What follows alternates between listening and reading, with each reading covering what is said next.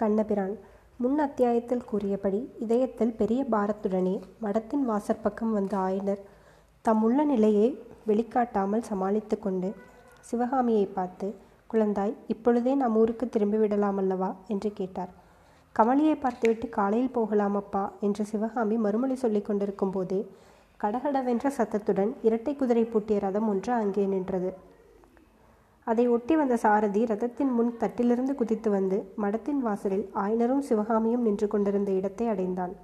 அவன் நல்ல திடகாத்திர தேகமுடையவன். பிராயம் 25 இருக்கும்.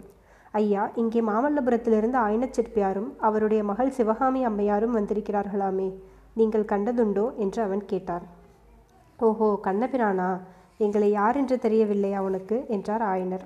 அதுதான் தெரியவில்லையே, இந்த சப்பை மூக்கையும் இந்த அகலக்காதியும் எங்கே பார்த்திருக்கிறேன், நினைவு வரவில்லையே என்று கண்ணபிரான் தன் தலையில் ஒரு குட்டு குட்டி கொண்டு யோசித்தான். என் அப்பனே, மண்டையை உடைத்து கொண்டு எங்கள் மேல் பழியை போடாதே. கமலி அப்புறம் எங்களை லேசில் விடமாட்டாள். நீ தேடி வந்த ஆயனச் சிற்பியும் சிவகாமியும் நாங்கள்தான் என்றார் ஆயனர். அடடா, இதை முன்னாலேயே சொல்லியிருக்கக்கூடாதா? எனக்கு சந்தேகமாய் தான் இருந்தது. ஆனால் கண்ணார் கண்டதும் போய் காதால் கேட்டதும் போய் தீர விசாரிப்பதே மெய் என்று கும்பகர்ணனுக்கு ஜாம்பவான் சொன்ன பிரகாரம் இருக்கட்டும். அப்படியென்றால் நீங்கள்தான் ஆயன சிற்பியாரும் அவருடைய மகள் சிவகாமியுமாக்கும். ஆனால் உங்களில் ஆயன சிற்பியார், அவருடைய மகள் யார் என்று விகடகவியான அந்த ரதசாரதி கேட்டுவிட்டு அந்திமாலையின் மங்கிய வெளிச்சத்தில் அவ்விருவர் முகங்களையும் மாறி மாறி உற்று பார்த்தான். சிவகாமி கலகலவென்று நகைத்துவிட்டு, அண்ணா, நான் தான் சிவகாமி, இவர் என் அப்பா, நாம் நிற்பது பூலோகம், மேலே இருப்பது ஆகாசம், உங்கள் பெயர் கண்ணபிரான், என் அக்கா கமலி. இப்போதெல்லாம் ஞாபகம் வந்ததா அக்கா? சௌக்கியமா? என்று இன்று ராத்திரி உங்கள் வீட்டுக்கு வருவதாய் எண்ணியிருந்தோம் என்றாள். ஓஹோ, அப்படியா? கும்பிட போன தெய்வம் விழுந்தடித்து குறுக்கே வந்த கதையாக அல்லவா இருக்கிறது. நீங்கள் எங்கள் வீட்டுக்கு வருவதாய் இருந்தீர்களா? ஆமாம். வரலாமா கூடாதா? ஒரு விதமாக யோசித்தால் வரலாம், இன்னொரு விதமாக யோசித்தால் வரக்கூடாது. அப்பா, நாம் ஊருக்கே போகலாம், புறப்படுங்கள் என்று கோபக்குரலில் சிவகாமி கூறினாள். அம்மா, தாயே, இப்படி சொல்லக்கூடாது, கட்டாயம் வர வேண்டும். நான் இன்றைக்கு வீட்டை விட்டு கிளம்பிய போது கமலி என்ன சொன்னால் தெரியுமா? இதோ பார், இன்றைக்கு நாவுக்கரசர் மடாலயத்துக்கு ஆயன சிற்பியார் வருகிறாராம். அவருடன் என்னுடைய தோழி சிவகாமியும் வந்தாலும் வருவாள். 2 பேரையும் அழைத்து கொண்டு ராத்திரி நீ வீட்டுக்கு திரும்பி வர வேண்டும் என்றாள். நான் என்ன சொன்னேன் தெரியுமா? அவர்கள் பெரிய மனுஷாள் கமலி, நம்மை போன்று ஏழைகள் வீட்டுக்கு வருவார்களா? வந்தால்தான் திரும்பி போவார்களா என்றேன். அதற்கு கமலி, நான் சாக கிடக்கிறேன் என்று சொல்லி அழைத்து வா என்றாள். அடடா, கமலிக்கு ஏதாவது உடம்பு அசௌகரியமா என்ன என்று ஆயனர் கவலையுடன் கேட்டார். ஆமையா, 1 வருஷமாக கமலி அவளுடைய தோழியை பார்க்காமல் கவலைப்பட்டு கொஞ்சம் கொஞ்சமாக பிராணனை விட்டு கொண்டிருக்கிறாள். 3/4 பிராணன் ஏற்கனவே போய்விட்டது. மீதியும் போவதற்கு நீங்கள் வந்தால் நல்லது. அப்படியானால் உடனே கிளம்பலாம். அதற்குள்ளே இங்கே ஜனக்கூட்டம் கூடிவிட்டது என்றாள் சிவகாமி. உண்மையிலே அங்கு கூட்டம் கூடிவிட்டது. நகரத்தில் அந்த நெருக்கடியான பகுதியில் ஆயனரும் சிவகாமியும் அரண்மனை ரதசாரதியுடன் பேசிக்கொண்டிருக்கும் காட்சி ஜனக்கூட்டத்தை கவர்ந்து இழுத்ததில் என்ன ஆச்சரியம்!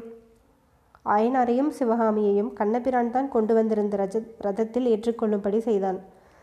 காஞ்சி மாநகரின் விசாலமான தேரோடும் வீதிகளில் 2 குதிரை பூட்டிய அந்த அழகிய அரண்மனை ரதம் பல்லவ ராஜ்யத்தின் சிறந்த ரதசாரதியினால் ஓட்டப்பட்டு விரைந்து சென்றது. ரதம் போய்கொண்டிருக்கையில் சிவகாமி, அண்ணா, உங்கள் வீட்டுக்கு வருகிறோம் என்று நான் சொன்னதற்கு இன்னொரு விதத்தில் யோசித்தால் வரக்கூடாது என்று சொன்னீர்களே, அது என்ன என்று கேட்டாள். தங்கச்சி, மடத்திலிருந்து குமார சக்கரவர்த்தியை அழைத்து போனேன் அல்லவா? அரண்மனை வாசலில் அவர் இறங்கியதும் என்னை பார்த்து, கண்ணா, ரதத்தை ஒட்டிக்கொண்டு மடத்துக்கு போ. அங்கே ஆயனரும் அவர் மகளும் இருப்பார்கள். அவர்களை ரதத்தில் ஏற்றி கொண்டு போய் மாமல்லபுரத்தில் விட்டுவிட்டு வா. அவர்கள் வேண்டாம் என்று சொன்னாலும் கேட்காது என்று கட்டளையிட்டார்.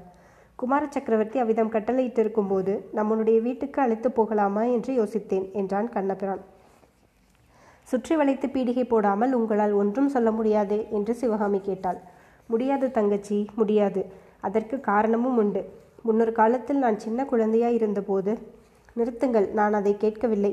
அவசரமாக குமார சக்கரவர்த்தி மடத்திலிருந்து போனாரே, ஏதாவது விசேஷமான செய்தி உண்டா என்று கேட்டேன்.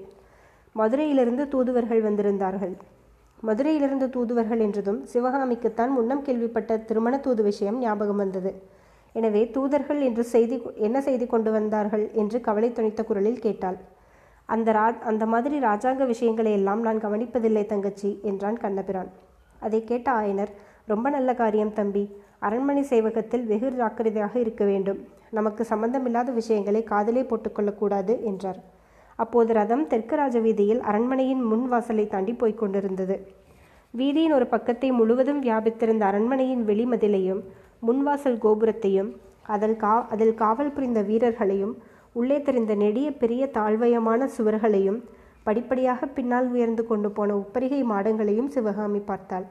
தன்னையும் தன்னுடைய இதயத்தையும் கவர்ந்த சுகுமாரனையும் பிரிந்து கொண்டு இத்தனை மகதல் சுவர்களையும் மாடக்கூடங்களும் தடையாக நிற்கின்றன என்பதை எண்ணி ஒரு நெடிய பெருமூச்சு விட்டாள்.